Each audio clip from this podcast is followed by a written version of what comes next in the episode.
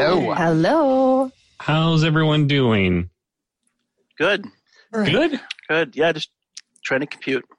Yeah, I, I think that's right. Like, I'm still like, how am I supposed to figure out what's going on? I, I, I don't know. Yeah, there's a lot going on. Uh, we have some very creative uh, uh, backgrounds going on. Uh, check is- out this is YouTube. Our visual protest, Jerry.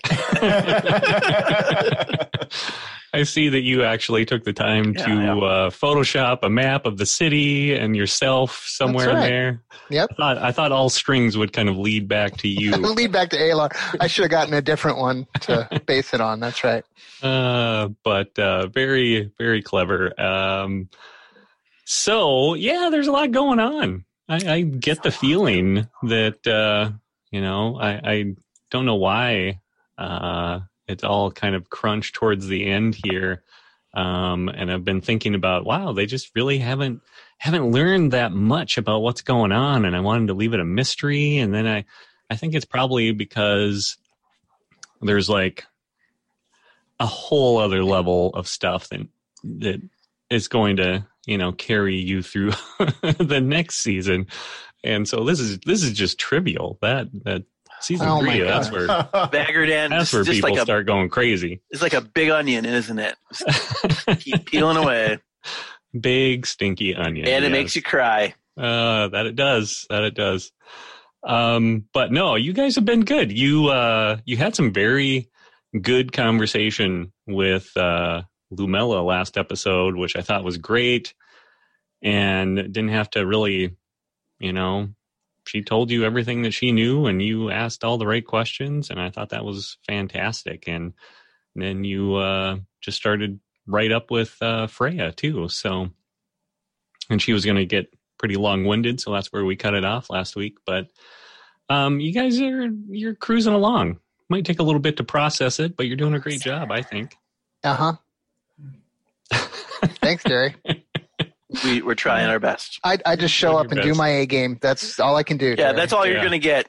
My best. No more. Hagar only brought three sheets of paper for notes and for the season, and he's he's full up. So Yep, that's it. That's it. it can't get That's too much more complicated. Uh, take some notes on his on his hand, maybe. Kragar is just like, who who do I have to kill and how? How do we wrap this up? What? Uh, Who is someone the- has to die, and then we're done. Um, yeah, Next season, I'm making a spreadsheet. I will. yeah, right. uh, that's actually what I use to keep track of everything. So that's Ugh. Oh, Well, then sad. you should put it up online so everyone can see it, Jerry. Oh, that's like that would spill the beans. someone might do a mental health check on him though. After that, Uh, yes, definitely. I am a mandated reporter, Jerry, so I Yeah. may need to. I may Uh, need to get you committed, but that's The- okay. The backgrounds you guys have, those are just two walls of, of my bedroom. So I, I put them on the internet for you guys to find. Well, that's Um, why your wife needs to keep buying yarn because you keep using it. that is funny. Where's all my yarn go? Just don't look in the basement. Uh, that's pretty good. Well, uh, thank you for being here. Thank you to all of our listeners uh, and supporters out there who have been uh, trying to keep up with everything that's uh, we've been throwing at you the past 34 episodes. So hopefully you're keeping up. Um, and uh, understand a little bit of what's going on this season. Otherwise, you know, we talk about other things occasionally, and if worse comes to worse, we'll talk about sports again. So, um, I don't think that's a want. Why would we do that to anybody? Uh, but thank you for being here. If you want to support our podcast, uh, you certainly can by listening, by writing a review on your favorite uh, podcast app, or uh, by contributing to uh, Patreon. And you can do that by going to patreon.com slash dungeon patrol or go to dungeonpatrol.com and click on the Patreon button. And we'd be happy to take your money. Like I said last episode, you know, everyone wants to pay for me to have a good time. And so that's your chance to do that and keep this adventure rolling. And maybe it'll all make sense. Who knows? Maybe. Who Yeah. knows? Maybe I'll, Subsidize his poor wife's yarn addiction. yeah, it has nothing to do with my microphone addiction. It's all about yarn. Uh, but uh, thank you for listening, sticking with us. Thank you guys for being here and uh, allowing me to monopolize your brain power for another another episode. And that being said, do you have a recap for us, Alar? Of course I do, Jerry. My Alar romance emerged into Saltside amidst a crowd of people. It seemed the Queen of Ashmore was sending a rescue ship, or a fleet of rescue ships due to arrive in the next week. In the crowd, they spied the half-orc dancer Lumilla, who told them of a smuggler's tunnel into the Dreadgate. But first, they need to uncover the mystery of why the Baron even wanted to capture Arvik. Could he be the lost king of the Pirate Isles? Find out on Dungeon Patrol. Nicely done. Uh, I have nothing to correct on that one, so that's good. Wow, okay. So I get an A. They're always good. praise. They're always good. Uh, Cool. um, yeah, so that's where we left off. You guys had just started a conversation with Freya. Skolovig was kind of watching on, and Freya sort of pulled you aside, you know, gave uh, Skolovig a, a little reassuring um, kind of nod and gesture, and then pulled you aside to tell you more about how Arvik um, became their king. And while we're talking with Freya, I'm going to be making flirty eyes at Skolovig. Nice. She ought to appreciate that. She's not smiling. a bad-looking uh, woman by any any stretch. A little little on the crazy side uh, as far as the violence factor, but uh, you know, you've probably seen worse, right? Yeah. Um. So uh, Freya starts to tell you this story. She says she gives you a little background and um I don't know how much you know about the Pirate Isles, how we came to be who we are, but I'll, I'll start at the beginning. 1500 years ago, Whoa. Many, many people were still recovering from uh, the Dragon Age. And small groups of people were banding together and forming societies and coming out of hiding. And many of us wanted to continue living this simple life. And so we fled all of that. We went to found found the isle found the isles, and that's where we called home. Now, at the beginning, there we definitely had leaders among us, and one of them, one of the most revered, is a man named Ulfshaga. Ulf told us in his later years that when we asked him, uh, when my people asked him to become king in his later years, uh, he told them that Badrigan would, or that the Pirate Isles, Thuringar, sorry, I'm all mix, mixed up. I'm looking at different notes. Uh, Thuringar would never need a, you know, would need a king someday. But um, the only way they would know that is if this man could move this stone into the sea. And so we have a tradition. Every year when we come together for our summer moot, um, someone, you know, the, the young men, the, the strongest warriors come and they try to move Ulfshaga's stone into the sea. Now, this is a massive boulder that no one has been able to budge for more than a thousand years. And of course, until Arvik came along. He moved the stone into the sea.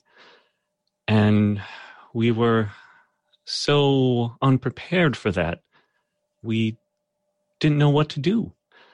Some people sided with Arvik and said he should be our king immediately. That's what the legend t- tells us. But others, myself included, and Wolf Canute, disagreed and felt that there's no reason for this legend to be enforced. It's only a legend. Things were fine. Why do we need a king now? It didn't make sense. But then the mists came. And instead of doing the right thing, Wolf Canute and I and many others, we convinced Arvik to come with us. We kidnapped the poor man and brought him with us on our ships so that he couldn't be king. And I failed at leading us out of the mists.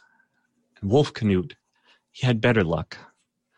So he became our unofficial leader as we fled the Isles and fled the approaching mists. But I've got to know Arvik on, on the trip. And I believe now that he has all of the traits that our people desperately need. He is the fiercest warrior the pirate isles have, have ever seen. But he also has compassion and he has skills and interests. He's not a simpleton like people make him out to be. He's just rough, un- uneducated. But he knows things and he has skills. And that's what we need. We, we shouldn't be a pestilence upon the northern sea anymore. We, we need to become a real people that can produce things and work for a living but first, we need someone that can help us take the Isles back from the foul creatures that now inhabit it. And I believe now that we made a grave mistake and not siding with Arvik from the beginning. And our people are out there, outside the walls of the Dreadgate, about to be crushed between the legions and those thick walls and Arvik's in here. That's why the Baron wants him. That's why he's important to the Baron. That's why he's important to us. Wolf Canute asked Arvik to serve as his shield master, and Arvik refused.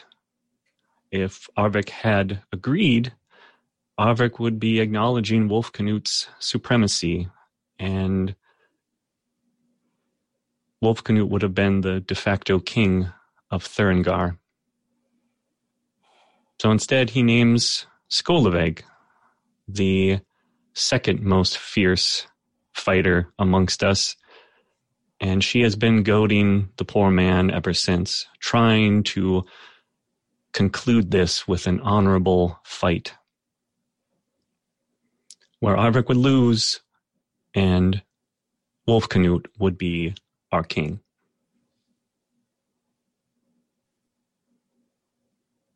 That's the story. Wow. That's a terrible story. Yeah. So Yeah, who guys- writes this stuff? Wow. So it, I do not know. You're you and Wolf Canute and how many others just decided to completely ignore this this history of your home. Yes, I, I can tell you that the discussions went on for months, many months. This happened over the summer when we all get together for games and meetings, all the various pirate lords and clans. And uh, we've been talking about it ever since until the mist came. So you were mutinous during your little game time. Yes, I guess you could look at it that way. No, that's what it, you overthrew a king. Arvik is very unassuming, as you know, uh, and quite likable, actually. But he doesn't inspire that that feeling um, of what you would expect out of a king. Mm. I don't know. I quite like them. Yeah. So, but he is by title king. Well, So just because because he's not assumed to be king, like he's not your king, but yet he has the title of king.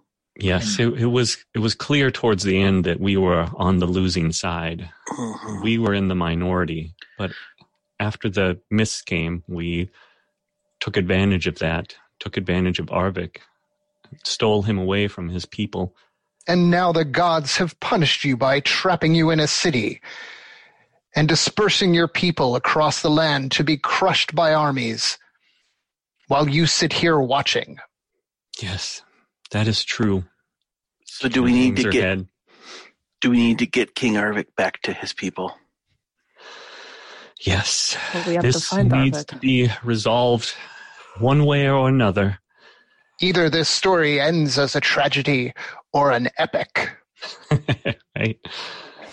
Wolf Canute is on his way with all of our men. He's headed here. Our job was to rally the Saltsiders, and he was going to bring everyone else he could to bear. And we're going to somehow take the Dreadgate. I still don't know how we will cross the bridge without getting mowed down by crossbowmen and archers, but we'll die trying at least. And I wish Arvik was there to lead us. So at least we could say that we honored him in our final moment. Well, and uh, we need to find Arvik, like Tris said. He was seen here in the square before the uh, before this uh, engagement, and he went southeast. Do you know what's perhaps southeast and where they would be bringing him? I I do not. He was he was here in the square? How long ago? Hmm. Uh, Just before we arrived? Couple of hours. couple of hours, just before you arrived. Yes. Then you must you must be off. Um we we will uh we will definitely work with the Saltsiders here and welcome Wolf Canute and his men when they arrive. But if you must find Arvik, if we stand a chance, he's the one that will bring us together as a people. He's the one that can help us. I mean, Um, is moving a big rock really the best way to determine a king, though? uh, eh, It's their tradition, Kragar. Don't Yeah. judge. it's that or the Electoral College, I guess. But Oh, That's as silly as like pulling a sword out of a stone, or I don't know. Yes, but people call him king. you know, and really, they had 1,500 years to figure out the use of levers, but whatever. Right. Right. uh, Simple machines. yeah, Whatever. come on, people. It's okay. They are So- pirates after all, right? Yeah. So does Arvik want to be king? Um, you know that he, you know, he doesn't seem like he wants this, that he's been shunning all of this. He doesn't want the violence, the bloodshed. He wants to have a simple, peaceful life. I mean, that's, that's what you know about Arvik. And I think, um, Freya sees that as his main strength. Well, I think it's up for um, not just a small group of people to decide the outcome of his people. It's for the people who call him king to decide, not those who would, you know, mutiny against him. Yes. Hmm, she, So she what? nods her head. What do we think the Baron would do with Arvik? How would he use him as leverage? Oh, well, see, I, I believe the Baron's supporters are all out at their estates, and the reason why they didn't send help to help the Baron retake the city is probably because of our brothers and sisters out there raiding these same estates, keeping them occupied.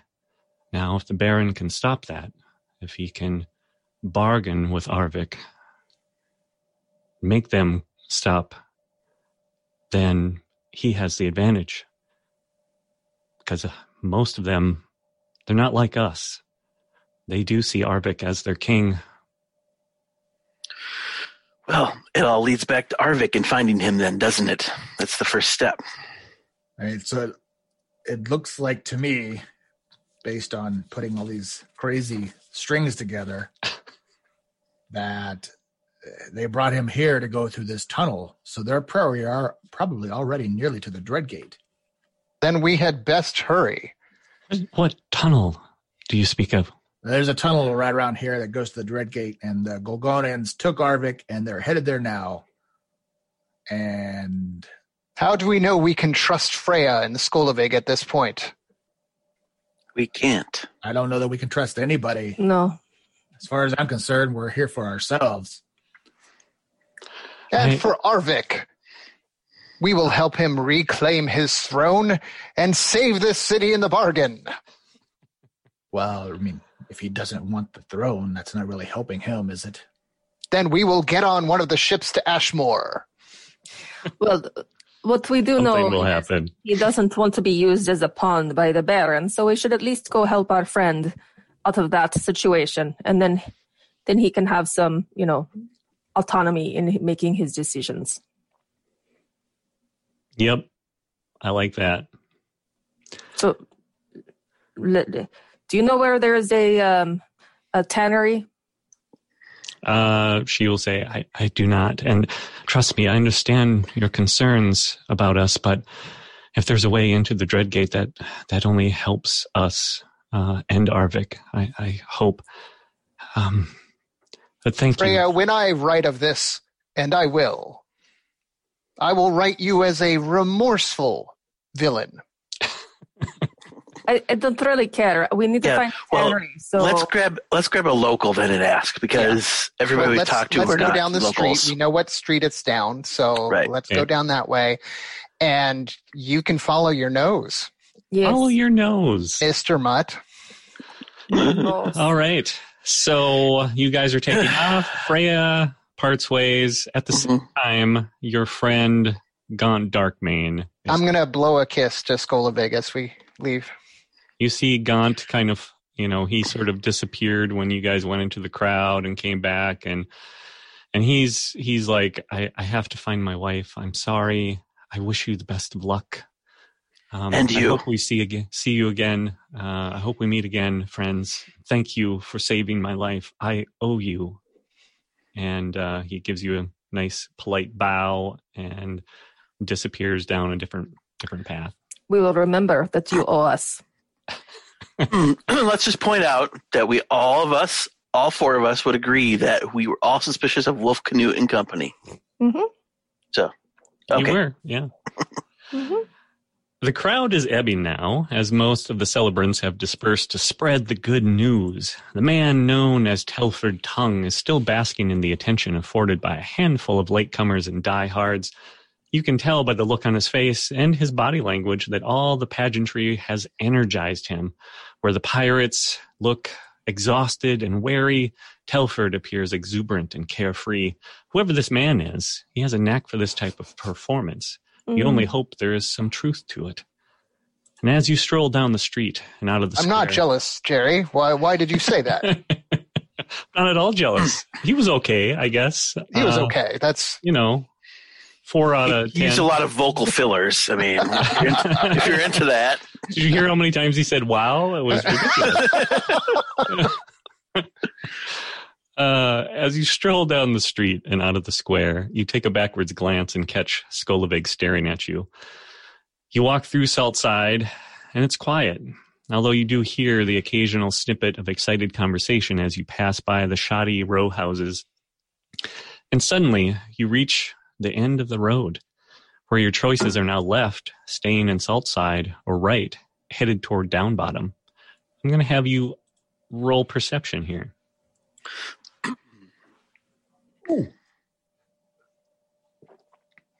Seven.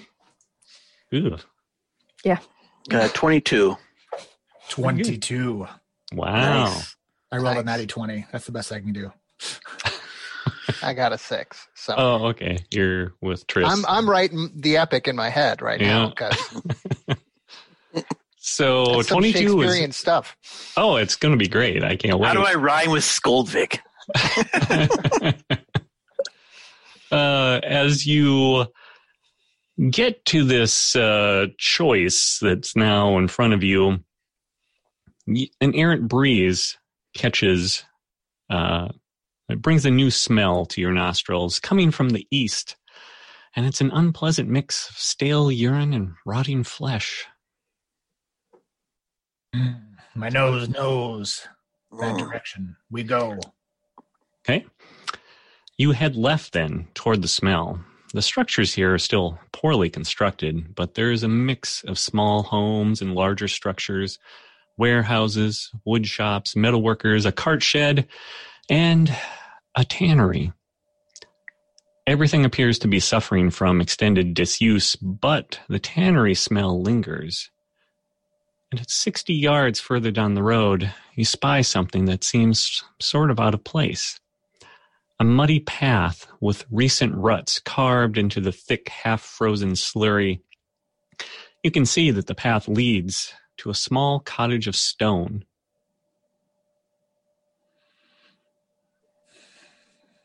Okay, That looks keep following promising. that. I'll s- Keep following. I Yeah. suggest we be stealthy. So I'm going to kind of tuck behind the corner and then come back out as a as a as a mastiff. All right. I like that. So you're You- going to use your. You transform in private? Are you like embarrassed of your transformations? Well, I am now. Now that you point it, make me feel embarrassed about it. He's it. 16. He's self conscious about his body and right. everything. It's, Yeah. So leave me alone. Brokos, what are you doing in there? Nothing. uh, just need some privacy. Um, so uh, the muddy path with the recent ruts, and you can see the path leads to a small stone cottage. While the initial appearance, as you get closer, gives you the sense of slapdash construction. You can see that the stones have been carefully chinked and stuffed with a mixture of moss and mud. The door, too, looks weathered and rough, but still sturdy and well fitted. And you said you wanted to approach stealthily. Is that correct, Kragar? That is correct. With a 19. All right. Are we And- all approaching with you? Or do you want to? I'm trying to pick up a s- yeah. I mean, if you want to just let me go a, a little bit ahead so I can check it out. All right. Okay. You see that the cottage is built against the steep ridge that separates Saltside and Down Bottom from the Temple district above. As you approach, you can make out two other structures. A wooden shed with its roof seemingly sagging under the weight of decades worth of soggy brown moss, and a larger circular structure made of stone like the cottage, but covered in thick layers of cracked and crumbling stucco. From the shape, the pointed peak, and the small sheltered holes, you can surmise it's an old dovecote.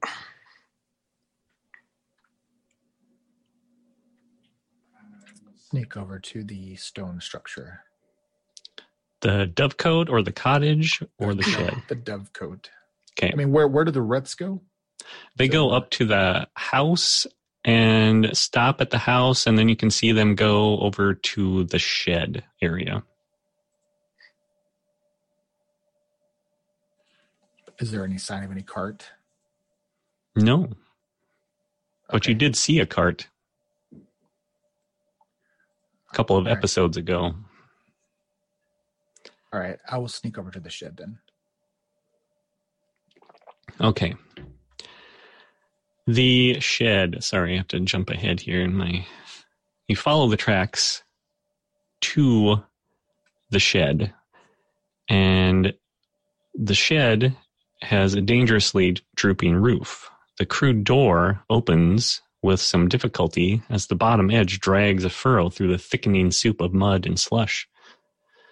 Inside, you see nothing but sparkling droplets of water leaking through a half dozen different holes, and the ruts where the wheels of something once sat. A small cart, perhaps. All right, I'll look back at my companions and motion them up. And then Am I'm I getting to- any kind of scent of anything of Arvark, It's uh, it's wet, Arvik? And uh, He's a King king now. He's he's a king. He's a king, King now. after- Aardvark. Uh, you know, kings are always good with a good uh, when you mess up their name. Yeah. I love that. yeah. Any scent of, of humans or anything? Uh, you, uh, with the wetness and everything, uh, it's a little bit more difficult than you expected, but there is a strong, strong were rat scent here that you immediately pick up on.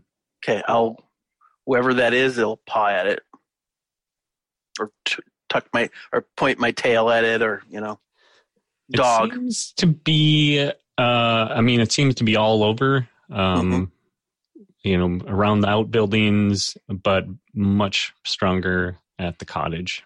Okay, I'll go towards the cottage and quietly go towards the cottage and kind of get try to get close to the entry. All right. You walk around the small cottage, taking notice of every detail. A handful of shuttered windows, all tightly shut and locked from the inside. The door with its rugged exterior and heavy iron handle. Muddy prints all around the door and to and from the outbuildings. The smells of a recent fire, uh, very strong in your nose, Brokos, as well as ancient bird dung and the earthy sense of mud and moss, the were rat sense, and possibly others, uh, humanoids, uh, not were rats, uh, maybe even a hint of werewolf. Hmm. The only sounds you can hear are the steady trickle of water running off the thickly thatched roof and into puddles under the eaves.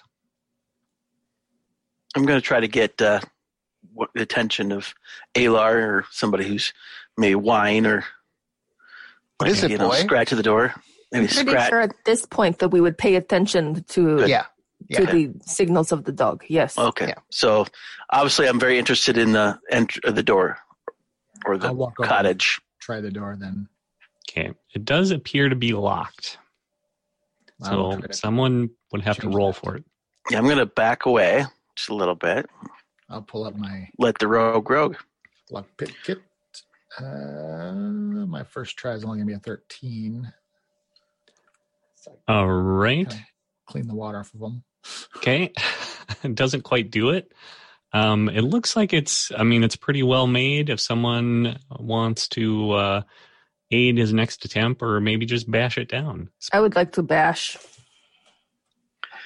Did you want to try again? Yes, I would like another moment, please. All right, hurry up, fur boy.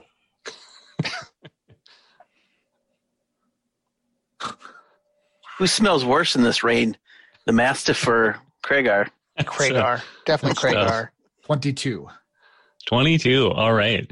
So this time you can feel it and it's like, oh yeah, I should have, I should have known this. The, the lock would work this way. Uh, got it.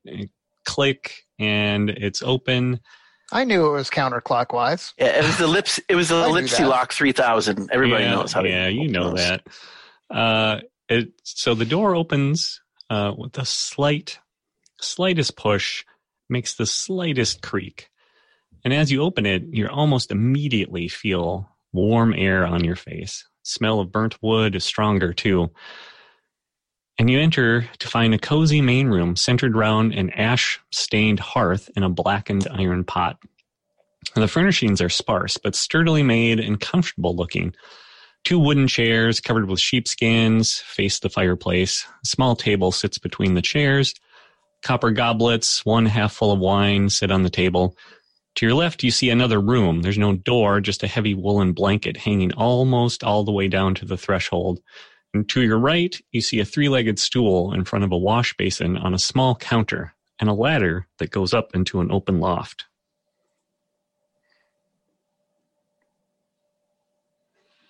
I'll uh, enter at least. And do I hear anything?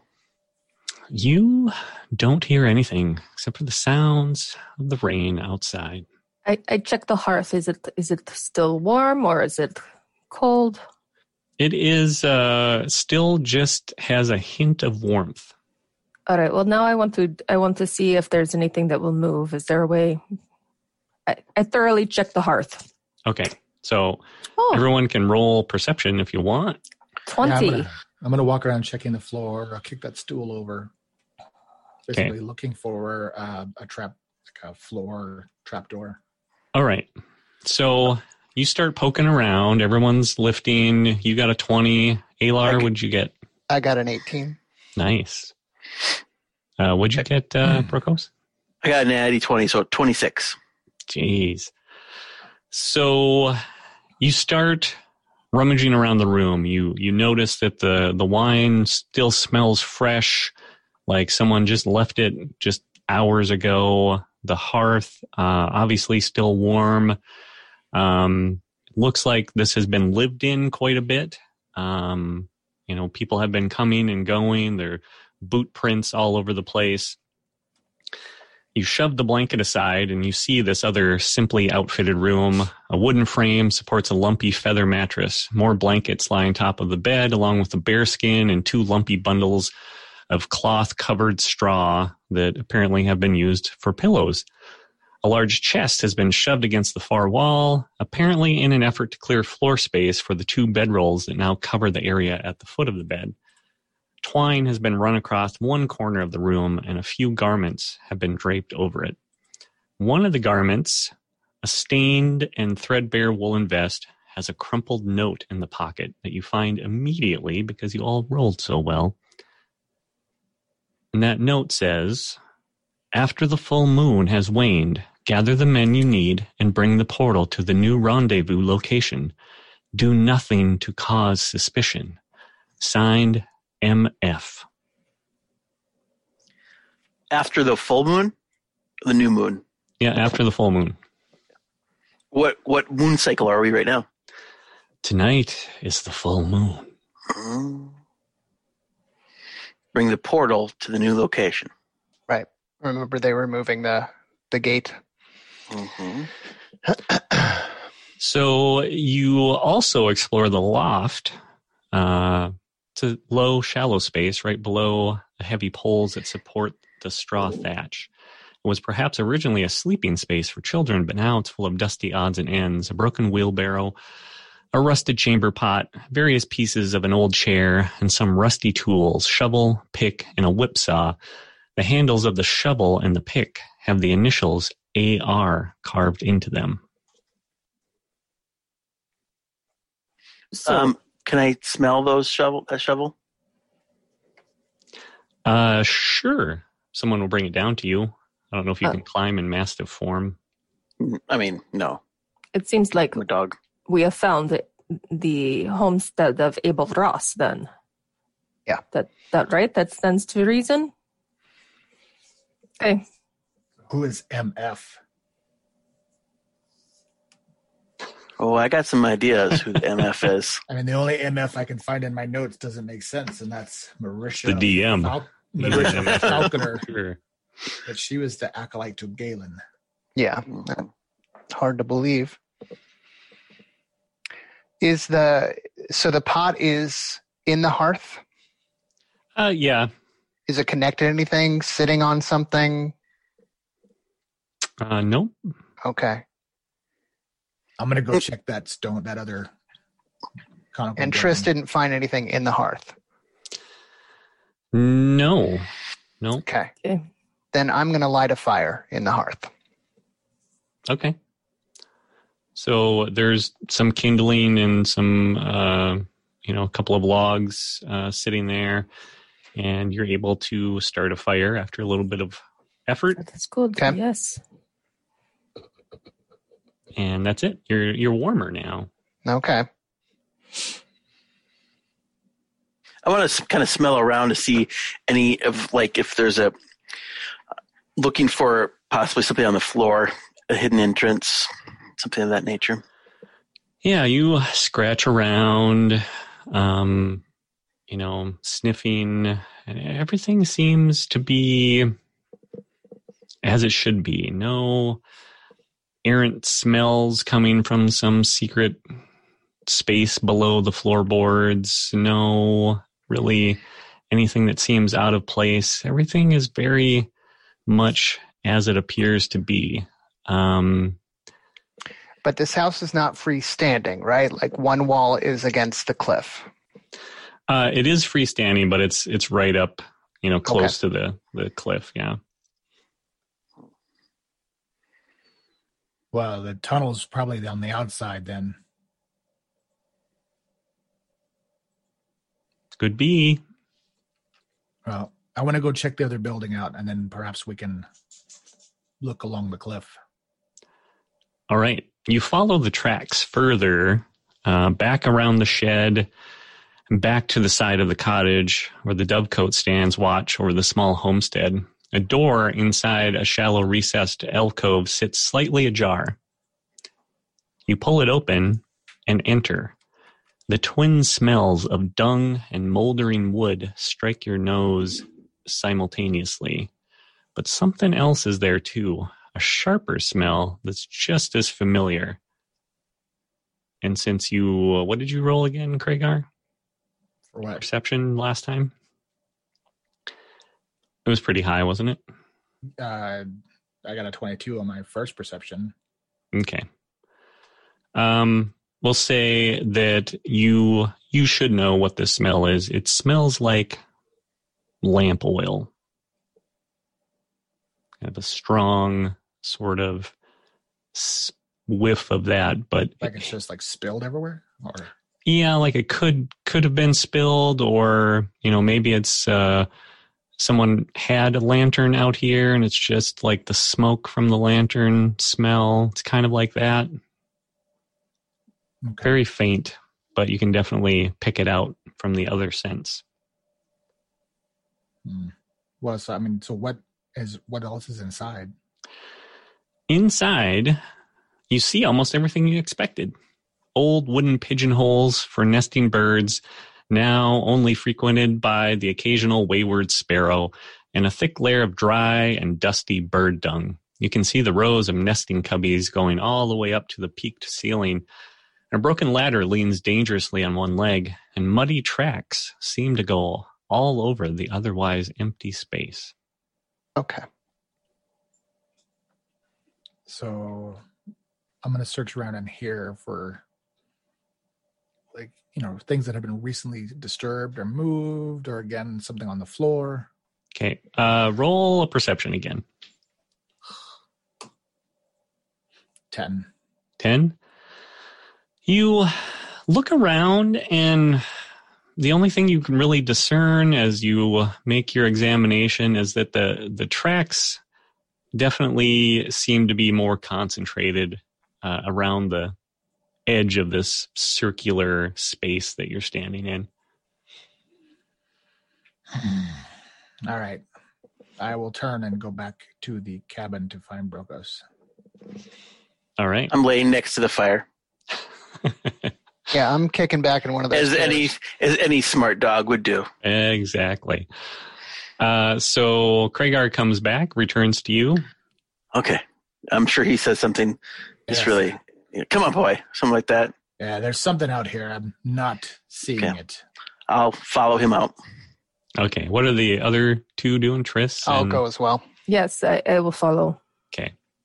So you go outside, you see all the same stuff, and you all catch the same sense that he does. And he points out the fact that the tracks are, you know, much more concentrated around the outside of this circular space inside the dovecote. Um, obviously, been a lot of traffic in here, um, which Would my seems would odd. my smell or scent or scent pick up anything more than what he already has?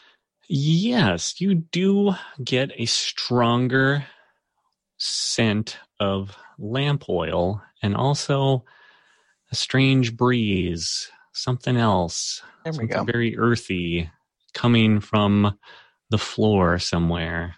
I will try to get my nose directly to where that is coming from the floor. That Okay. breeze. So you see Brokos kind of take up a spot in the middle of this space, nose to the floor, sniffing really hard. So you you know that he's found something. Something's up. If I find it directly, then I'll kind of scratch at it. Okay. Search So- again now that he's like pointing at a spot. Sure. You guys can all roll if you want. Nope. 18. Oh, there we go. So, Tris, you walk over to where uh, Brokos is scratching, and you begin to lightly stamp around the floor, searching for the edges of hidden entrance or anything else that might be suspicious. Suddenly, a thin seam, no thicker than a fingernail, can be seen where the dusty dung has been disturbed by your relentless searching. And there, you see it a hole big enough for a finger or maybe two. Hmm. You insert your forefinger into the hole and lift. The heavy, well crafted covering eases up with a painstaking effort. As you slide the fake floor away, you catch a stronger whiff of the other smell you first noticed when entering lamp oil. And you can see wooden stairs that seem to be going down, down, down into the darkness. All these smells, I am high as a kite.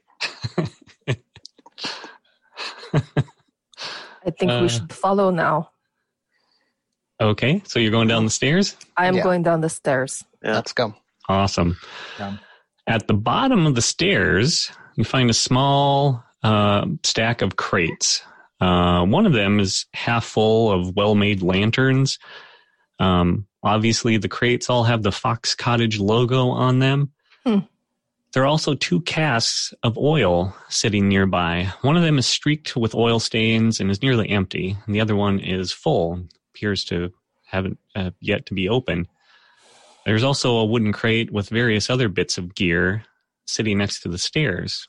You find neatly coiled ropes, uh, small hammers, some iron pitons, and bundles of thick wire. And ahead of you in the darkness, you see a passage, arrow straight, with a slightly downward slope. It continues on as far as you can see. Well, we should probably stock up on some lanterns for. Yep. Let's grab some can't see. lanterns and head on down. Heading on down. I'm gonna take some of that wire Taking wire too. because I know I had a bundle of wire somewhere in my list here. This is good for making traps. And this scent is. Can I pick up a scent then? A little bit stronger scent of a, a trail. Yes, you definitely can tell there's been some activity here. Uh, it's drier, um, and this part is uh, there's quite a bit of uh, dirt on the ground and stuff like that, so holds on to the scent a little bit better. And you do catch a whiff of humanoids. One of them is faintly reminiscent of your friend King Arvik. All right. Well, I'm going to Okay. kind of whine in a little dog whine and look back at the group, and I'm going to just hit this trail. Uh, Can I see or can I guess how strong of scent it is as far as time goes? Um, you'd say it's probably just been a handful of hours, fairly Okay. fresh. Um, also, some were rats, uh, some other humanoids passed this way too recently. Okay. Well, um, I'm going to. I mean, if if we know this is there, I'm going to turn out of my dog form and uh, just back to human form, and kind of just just let everybody know what I got, and we're not that far behind. They obviously, I think, rested up above us, and uh, we're we're hot on their trail. Cool. So you let everyone know, and you guys grab some lanterns and some wire. Uh, anything else? Hmm. Good on everything else. So Okay. So you Um, follow the passage for two or three hundred yards. Every 25 feet or so, you pass through thick timbers of some age darkened wood meant for reinforcement. Suddenly, the nature of the passage changes, and you're forced to scramble down a steep, rugged slope for a hundred feet before coming to an even steeper slope where a sturdy rope has been fastened to the rough walls with pitons and thick rings of iron. Halfway down the second, more harrowing section of Natural Cavern, you begin to get a feel for the path, and you realize that Abel and possibly Lumella have traversed this same hazardous passage dozens or hundreds of times before. At the bottom, the cavern splits in multiple directions. Several natural tunnels head left and right, one of them barely high enough to crawl through. While 30 yards ahead, you notice the current chamber splits into two roughly equal sized passages. The right half appears to slope upward, while the left continues a downward trajectory before curling out of sight. Do we have any uh, indications of the cart passing with the gate? Uh, you do not. And Is that there is any- um, something that you probably would take note of because you know the weight of that Yeah. portal. So And tracks. no tracks. So you're guessing that the portal has not made it down here because it would probably, as that note that you found kind of indicated, you know, they needed to gather some people to make that possible if this was the place where they were going to move the portal. But no human tracks, like footprints. No, it's pretty stony and rocky uh, in this part portion. So, But we follow. We've been following those tracks as far as we can, right? Like yeah, someone's been walking through here. this is the first uh, spot where you have seen multiple options. Hmm. Uh, it went from a man-made section um, that uh, you picked up the sense on to more of a natural, stonier section, which you know the scent kind of wasn't there. Well, you were no longer a mastiff, but Mhm. um, would have been harder for you to track. Sure. But there really has been only one way to go until this point. So uh, we're not thinking that they were going to try to bring that giant stone portal down here That's what I thought you meant. because we left that tumped over on the ground in that shed back near the you know way back, so they wouldn't have had time to even recover. Oh, they okay. Yeah, they they don't have that. Yeah. I mean, they they could have another one. That's Um, what I was thinking. That's what led me wrong. So yeah, Well, I'm So- not- so it sounds like though that they were probably going to bring that. Yeah. I think the timing with the full moon being tonight, and maybe there's something with the crowd of people that happen to congregate on this night um, when a bunch of were rats needed to move this thing. Maybe that messed up their plans, but there's there are lots of. I I think you guys are on the right track. It's just uh, finding out the right sequence of events here and something along the way maybe mess that up. What's the width of this tunnel? Like dimensions? This Pretty big. Yeah, it's it's kind of varied um, uh, along the way. Uh, this particular section seems to get wider as this chamber goes on, so it's probably about um, thirty or forty feet wide at the maximum point, with half of it heading kind of upwards at the end, and the other half heading slightly downwards. So behind me, um, I'm going to spend a couple of diff- some, a, a couple of minutes casting um, mold earth in different spots to to create difficult terrain behind us. excellent. That's. I was wondering if we should do something like that. That's smart. Uh, do you want to go back to the That will last for treacherous only part? an hour. So, well, I can Oh. take treacherous parts and I can make turn it into we can we can pass difficult terrain because I just turn it into easy terrain for us. But um, it only lasts for an hour. But whatever. I mean, it's a cantrip. So what am I losing? You know, just Yeah. Okay. I might as well just do it. Okay. Just to try to throw maybe a monkey in the wrench if they're a wrench. Yeah. Throw a monkey wrench wrench at the monkey. 2020, man. Uh, to throw a wrench into their monkey Yeah. and uh, and uh, just to throw them off. But I don't know which way you guys want to go. You, uh, I could ask you all to roll perception. We'll see if Yeah. you guys. Yeah, let's try. that. I'm going to cast uh, guidance on whoever wants it. Who's got the lowest perception? No. Um, Uh, I do. on Craig, I'm on Kragar, so uh, I don't know guidance will that, give you Kragar. guidance will give you a D4 there to your roll, Kragar.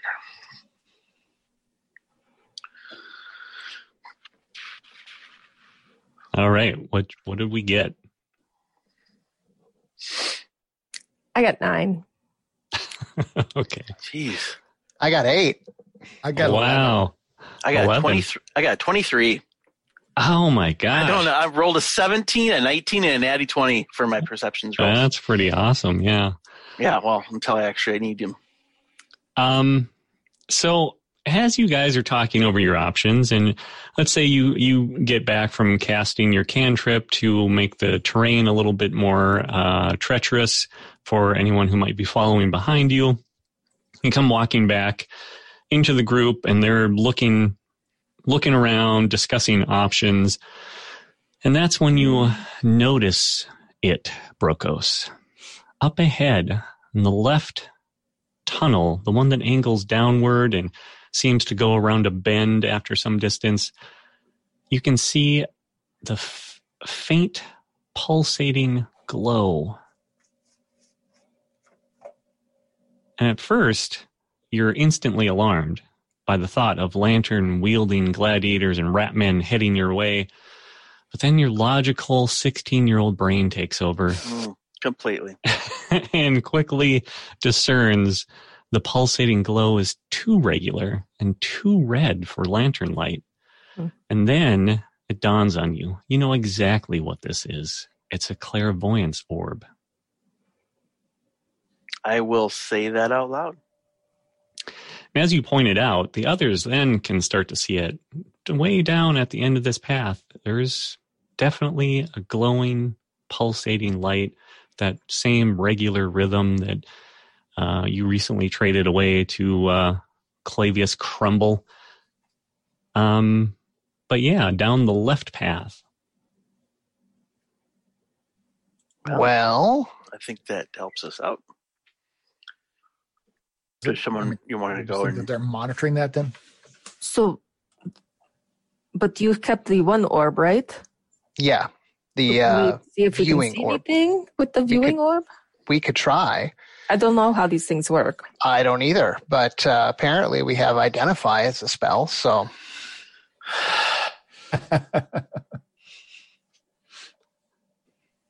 You do. I that think what uh, what when you you guys looked at them before, it Yeah. takes uh, it would take a specific um, magic to activate these things, or some kind of power that you probably don't have. okay, then we need to figure out a way to get by that orb without alerting it.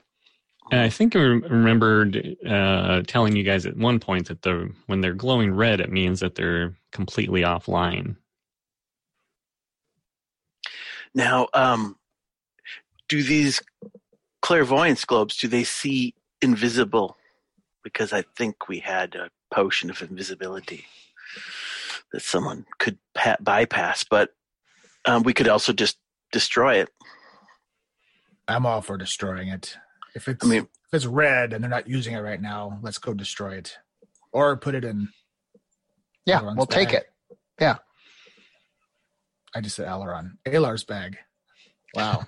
I made the same mistake earlier. Yeah. Uh, okay. So you guys approach the source of the glowing red light, which appears to be coming uh, from the left chamber. Uh, on the chamber's outer wall, about six feet off the ground, close to this bend, you see the orb securely fastened with a piton and a crude basket made of wire. Okay. I will reach up there and use my crowbar and pry the piton out. All right. So you pry the piton out, and you're able to, uh, with a little extra difficulty, extricate it from this little wire basket that somebody has made, and you you instantly recognize it as the same style type gauge of wire that you uh, took from the box um, All right. at the start of this. Here you go, Alar. Or should I trade you for it and toss it to him? Let's negotiate. Uh, so, as they're sitting there, uh, studying the orb, thinking about what it means, Brokos, you hear it. Voices filtering up from the passage, bouncing haphazardly off the stone walls and reaching your ears faintly and sporadically, but voices nonetheless. I'll I'll rudely shush them. Shh, shh, shh. Hear that? Listen. Okay. I do not hear that. so, do you guys want to move forward hear- to see if I you hear can hear it? voices ahead. Oh, let's, uh, let's stealth on and see if we can catch them unawares. Yes. Okay, s- roll your Stealth stealth. mode. 25. Wow, from the bard, 12. twelve. Nineteen. Pretty good. 19. 16. 16. Wow, okay. So you slowly creep forward, doing your best to remain quiet. Uh, the passage narrows and curls around a sharp bend at the bottom.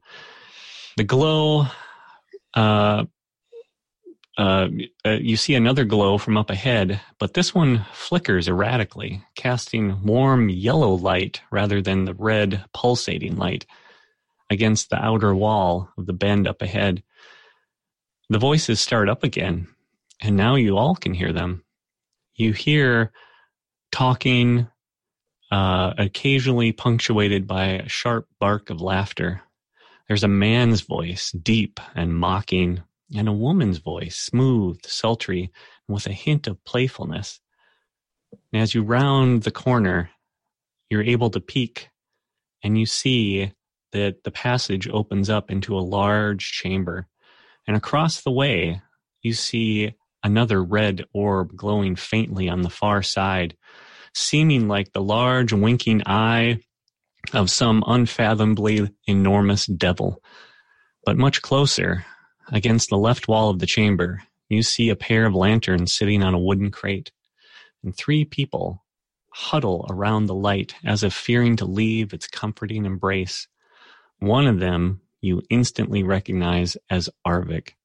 His hulking frame is hunched forward as he sits awkwardly on the cold stone floor. Across from him, on the other side of the crate, you see a woman. The sides of her head have been shaved, leaving a mohawk of sleek, dark hair that's been brushed back and tied into one thick braid. You can see that she's leaning forward in a seductive pose, exposing an ample amount of her scarred flesh and purring at Arvik with exaggerated lustfulness. Another large man, the one with the vicious metal claw, sits with his back against the chamber's wall, laughing at the scene playing out in front of him. When Arvik offers no response, the man picks up a rock and tosses it at the giant's head. And the sharp stone opens a cut on Arvik's brow and elicits a soft grunt. And you hear Thraxos's deep voice as he goads Arvik further by saying, Don't you find Pyros attractive, big man? And that is where we will leave it for this week. Oh, come Oh, on. What? No. That's actually annoying. Yeah. oh. That's There's already plans for killing him. uh, Oh, man. yeah. That's not cool. Lots of build up. I knew you guys were just like, let's kill these people. Yeah. There, there's Arvik. Um, yeah. Well, good job. Well, that was that was that was well done. Um, you guys. Uh, Are you sure Um, you checked the time correctly on this one? yeah. Why Um, was it fast? yeah, it seemed fast. uh, well, we're just. I think we're just over an hour, so it seems like a good time. Mm, We should promote this kind of attitude that Jerry has at this moment. Actually, yeah. Jerry's actually on time with an episode. This is wow. this is crazy. Uh, no, this is a good spot. what Um, things could we think of? okay. Oh, I've already Yeah. thought about how to murder that guy.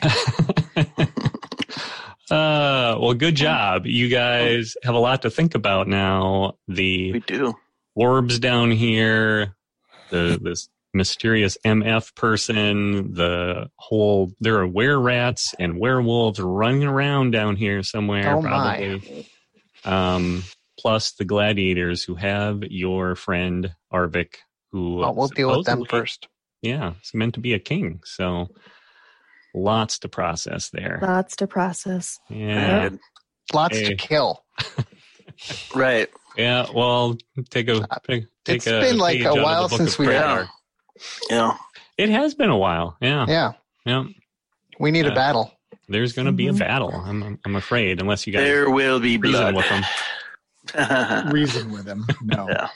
He's not going to see me coming. Uh, nice. Oh. Oh, nice. sorry. Uh, He won't see you coming to miss him. uh, Oh. With your stealth rolls today, man, I think you will see you coming anyway. Uh, well, I'm going use invisibility. I'm not pretty sure. Oh, That's true. yeah. That's Good. good. That's good. Oh, we have dogs. Oh. They're We they're have excited dogs. too. Um, well, thank you everyone, and look forward to that fight next week. And until then, have a great one. All right. Bye-bye. Sounds good. Bye, everyone. Bye.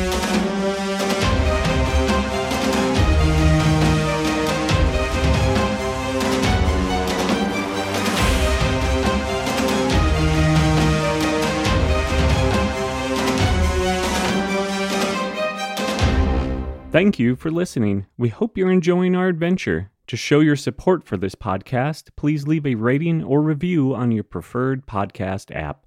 Also, be sure to check us out at dungeonpatrol.com.